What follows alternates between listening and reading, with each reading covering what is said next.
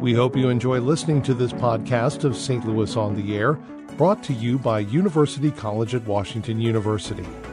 With undergraduate and graduate programs, part time, evening, and online.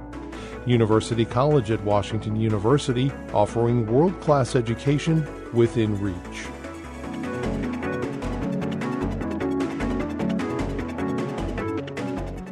These are times when some people and groups are demonized and discriminated against, when political rhetoric is hateful and insulting, and, of course, when incidents such as the synagogue shootings in Pittsburgh and other violent acts send the nation into collective shock. What's it doing to our collective psyche? I spoke recently with Dr. Anton Hart, a visiting New York psychologist and psychoanalyst, who is an expert on post traumatic reaction to incidents that cause alarm or stress. I asked him where he believes we are today in view of repeated exposure to violence, hateful rhetoric, and discrimination. I think that um, I'm very concerned about our country and the division, separateness, and the uh, exploitation of that separateness for political purposes. See people retreating in fear to their different corners, and I see that fear being stoked and exploited.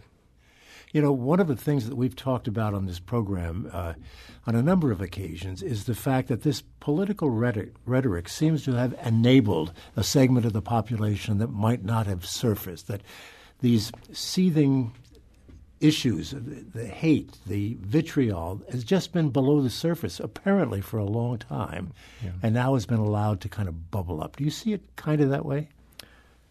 I do. I think that um, that that people are complicated. They have many aspects of themselves, and they follow cues from their leaders and from public figures, uh, particularly when they're at the margins. Quite frankly, uh, emotionally, mm-hmm. and so when leaders legitimize hate and fear mongering, then that um, is closer to the surface than we might wish that it were a number of people obviously are comfortable with this kind of environment. Maybe they've been waiting to become a part of it for a long time, but a great many others are not.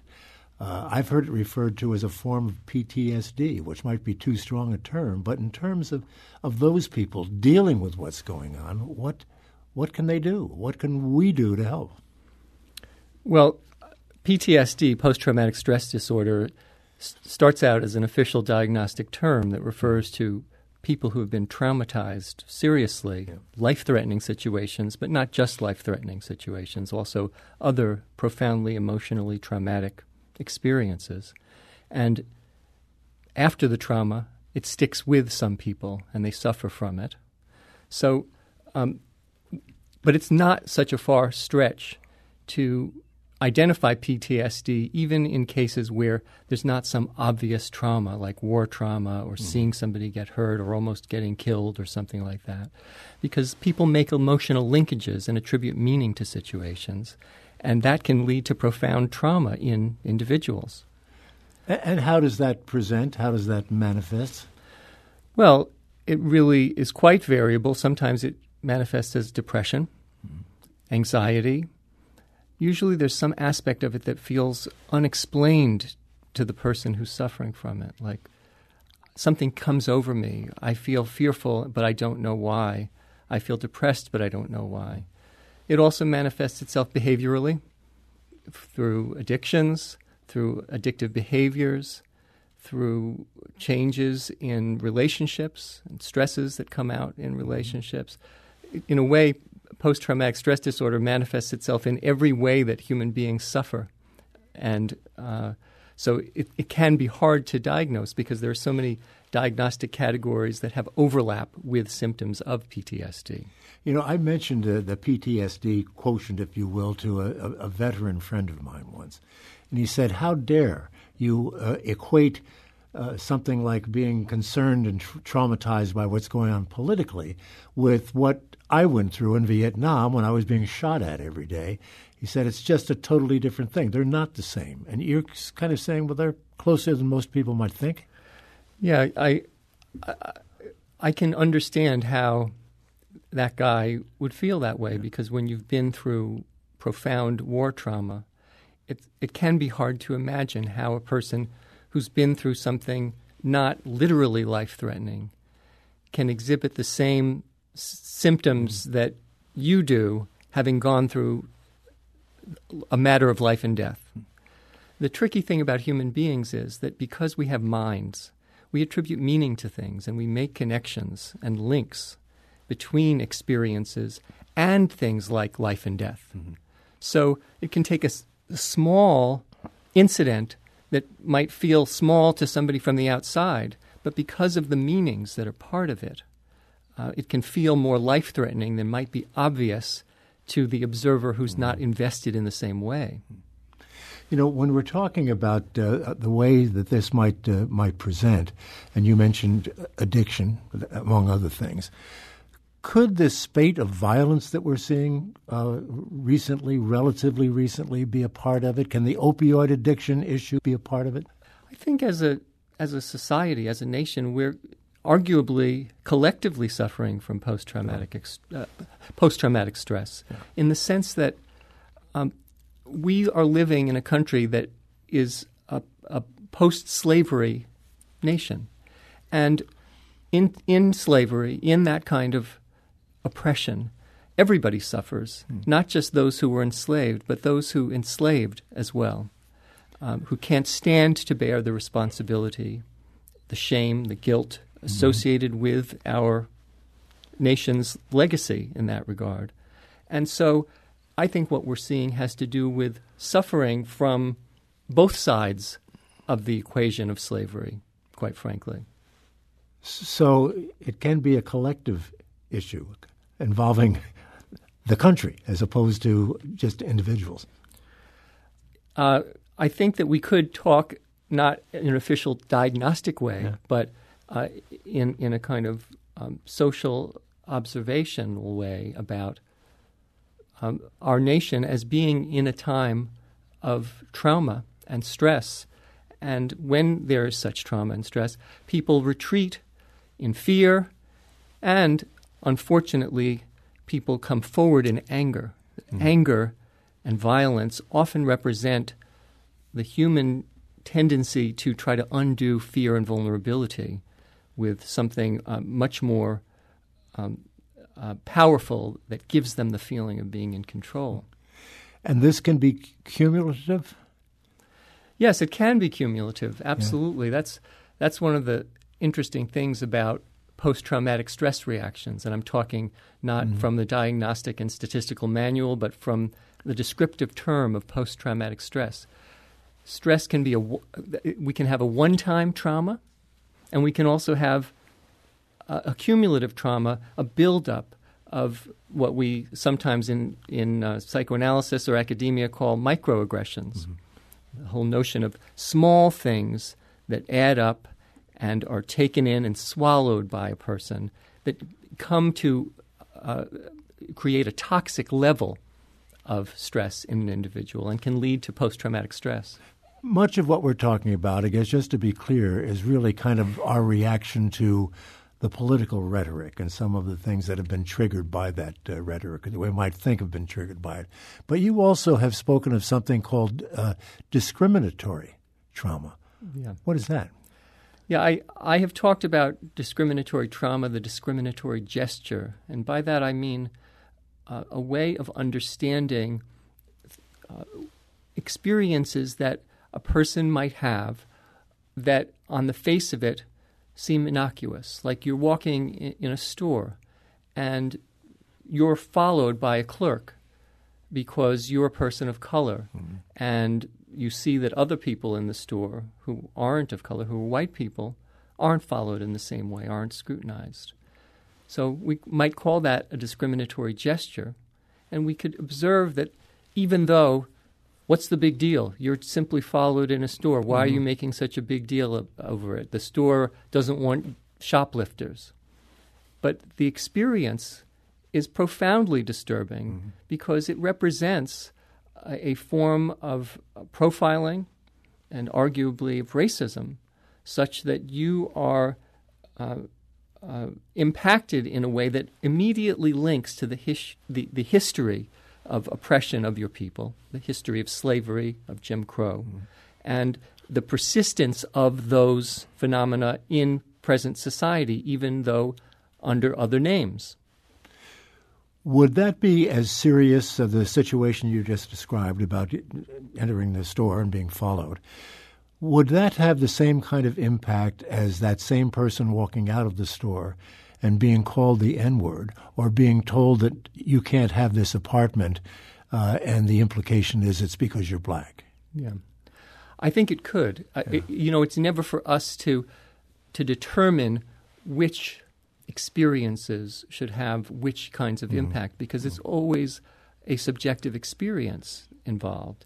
However, absolutely, these things are linked together, and and being black in this country today means that there, you're always potentially subject to real violence, not just a discriminatory gesture, but a discriminatory act. Well, how do you overcome this? I mean, this is your business, basically uh, taking people who have been traumatized one way or the other. Um, how do you take this? Take that case that we just mentioned here. What would you do? What would you recommend? How would you deal and treat a person who has been experiencing this? Well, I think as a psychologist, as a clinical psychologist and psychoanalyst, I'm interested in helping people talk. Mm-hmm. And uh, as as neutral as that may sound, talk really can have enormous power. Because when we talk, we put our experience into words, we formulate it. And in that formulation, experience is rendered differently from the way it was before it had been verbalized, before we had talked about it.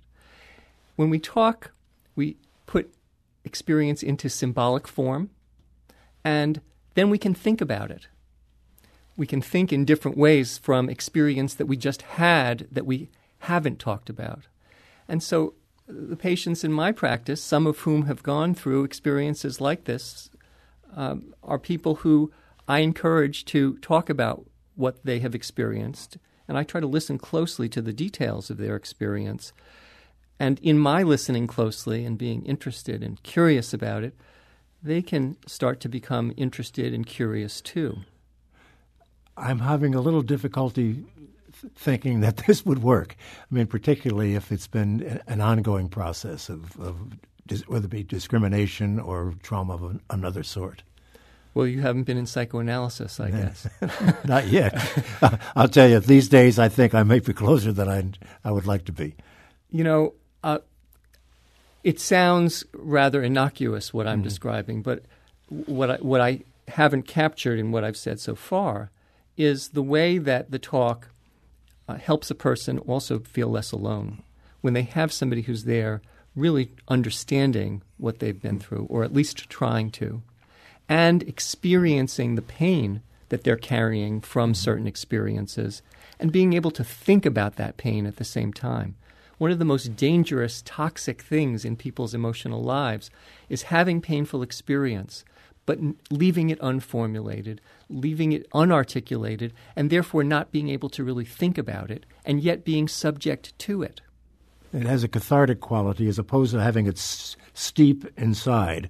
You can release it somehow, I suppose, is kind of what you're saying. Well, yes, release it. Catharsis is part of the, the, the, the process, but I, I would emphasize something slightly different. I would say that we can actually own experiences and integrate them into other aspects of ourselves when we articulate them. So it's less about getting rid of them through catharsis and more about claiming them and finding ways to understand what we're going through and what hmm. we've been through. Hmm.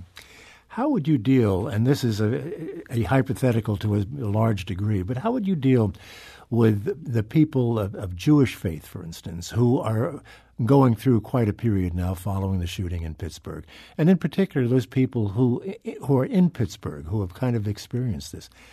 Uh, certainly, they've been traumatized by that experience. How would how would you approach them? I would approach them with an open heart and with love, first and foremost. Um, and uh, I, am very upset about what, what, has happened at the, that synagogue. Mm. And I um, have a Jewish mother myself Mm-hmm. and an African American father. Um, It's a double whammy, I guess, in some ways, isn't it? Yeah. in, in this country, Yeah. uh, particularly at this Yeah. time, absolutely. yeah. Um, we, we have to care about each other and we have to help people process severe, profound trauma in the ways that they need to do it. We can't force people to talk. We have to open the doors to people talking when they can.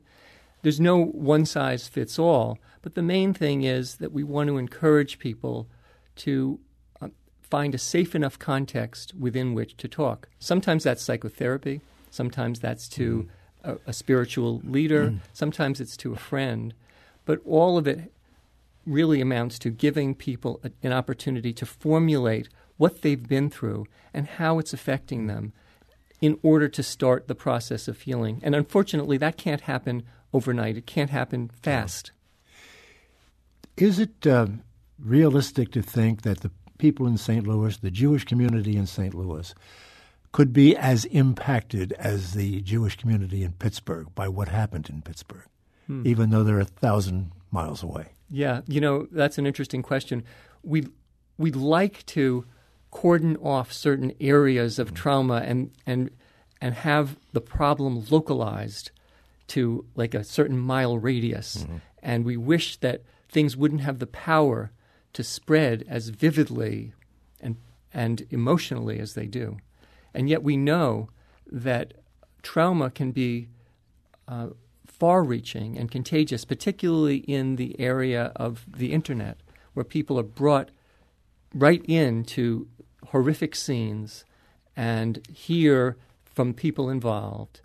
And so w- when you have a person who has a history, uh, people who have lost relatives in the Holocaust, for example, and they see something like this happen, uh, they're they're they're vulnerable potentially to feeling like, oh my God, it's going to happen again. This is all coming back. We might have wished that it was gone, Nazism, but we see that it's not, and that can be enormously frightening and traumatizing to a person thousands of miles away. You know, you just brought up something that I've wondered about. Is it possible to, you know, we all are concerned about uh, about the trauma that could follow an event at a synagogue, let's say, or a church or a concert hall. Is it possible to have something like pre-PTSD, fearing attending such an event? I think that people uh, get phobic reactions, understandably. They pair situations that they've seen with the, the, the situations that they walk into in their everyday lives, and they start to feel frightened that, that these places are linked to horrific experiences and events. And that happens regularly. That's a, that's a basis for a phobic reaction. There are ways of responding to that. One way is not forcing yourself to be anywhere that you don't want to be, particularly when you're under stress. But on the other hand, if you can summon the strength to bring yourself back to the place that is your place, mm-hmm. not that of the one who terrorized, but your place, then sometimes, particularly if you have a sense of supportive community, you can reestablish and reclaim space that has been crowded out by your own anxiety. We've got a collective, we've established that this can be a collective situation, that an entire country can be affected by the trauma, the PSD, whatever, however we want to characterize it. What's your best advice, uh, given your profession, to all of us to, uh, to cope with what uh, may or may not lie ahead? Well, there's coping, and then there's also trying to do things that are proactive to make the world a place that would be better for you, which could be a form of coping in and of mm-hmm. itself. I think one of the main things that I see is that people need to go on a news diet. Uh, mm-hmm. internet, cable TV, there's a way that we have to know about what's going on in our world, but we can be bombarded mm-hmm. by by it also, and that can exacerbate the trauma that we're already feeling on the one hand, and it can also make us numb to certain things that are going on in the world that we really should not become numb to if we're going to work to change our world. Hmm. So that's one of the main pieces of advice that I would give people is be thoughtful about the news you consume. do some reading and listening to public radio rather than watching the graphic images on television. You'll still get the information, but you might not be as bombarded uh, by what you see in the same way. You've struck on exactly what got me interested in, in talking about this exactly because, you know, you watch every night as, as I do. I don't want to. I'm tired of this this rhetoric and the kind of language that's being used, but I can't not watch, and that's a big issue for me. I mean, it's it's not easy to walk away from it when so much is riding on what is being discussed. Yeah, I I don't think that we should bury our heads in the sand, so I don't want to deliver that yeah. message, but I do think that we should realize that we, we need to get the information about what's going on, but then uh, give ourselves some time to think and process. Yeah. One way that trauma happens is when there's so much coming at you and you don't have time to think. You don't have time to process what you're going through. And that leads to the kind of cumulative trauma that in some cases can actually lead to post traumatic stress disorder. If we give ourselves a diet of these things, then we have time to process and reflect and think about what we want to do going forward. And we can cross our fingers and hope that uh, things will change, that the rhetoric will change, and that all the things that are bothersome now will one day go away. I don't think that's going to happen. Well, I don't think it's going to happen quite like that, but I think that we can work for a better world where people are interested in making contact with people who are different from themselves rather than keeping them away. Uh, a world where we see ourselves as citizens of, of a world rather than simply a nation, and that we care about the world and about our planet. And that if, if we have that orientation, change can be possible in ways that are unimaginable from where we sit right now. Yeah, it, it's always struck me that uh, that people who have uh, animus toward a certain group or what have you, that uh, once they get to know members of that group, they find they're changing their minds, that they're not as bad as they had Im- imagined uh, at, at uh, the earlier point. I think that's true. I think the function of what we call othering, yeah. the defensive operation of keeping the other at a distance and feeling like you know the other already before even encountering that person. Uh, it, it, that, that plays an enormous role in people's creating a sense of emotional safety for themselves. Mm. The problem is it's at great cost.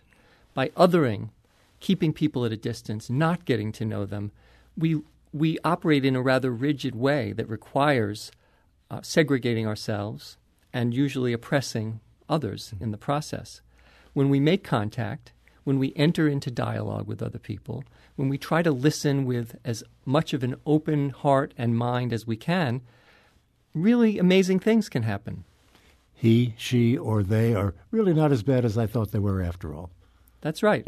We're all human beings. Hmm. Uh, the, the famous uh, American psychiatrist Harry Stack Sullivan said, We're all much more simply human than otherwise.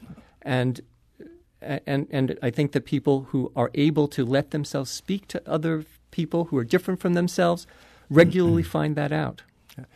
Any final thought you'd like to leave us with, Doctor? I would say that we want to become more and more curious about people who are different from ourselves rather than less. We don't want to go with the rhetoric of stay away from those people because they're dangerous. Don't even think of them as human beings, think of them as something else instead. We want to be interested in the other person who we don't know, who we might get to know, and who could change us and change and expand the way we think about our own lives and the world. If we can cultivate curiosity, which sometimes happens in the psychoanalytic office and sometimes happens mm. just on the street when making contact with your neighbor, then that's our best hope, I think, of moving toward a caring, um, uh, open society. Rather than demonizing the other, which is what we're doing today to a large degree. I think, unfortunately, that is the case.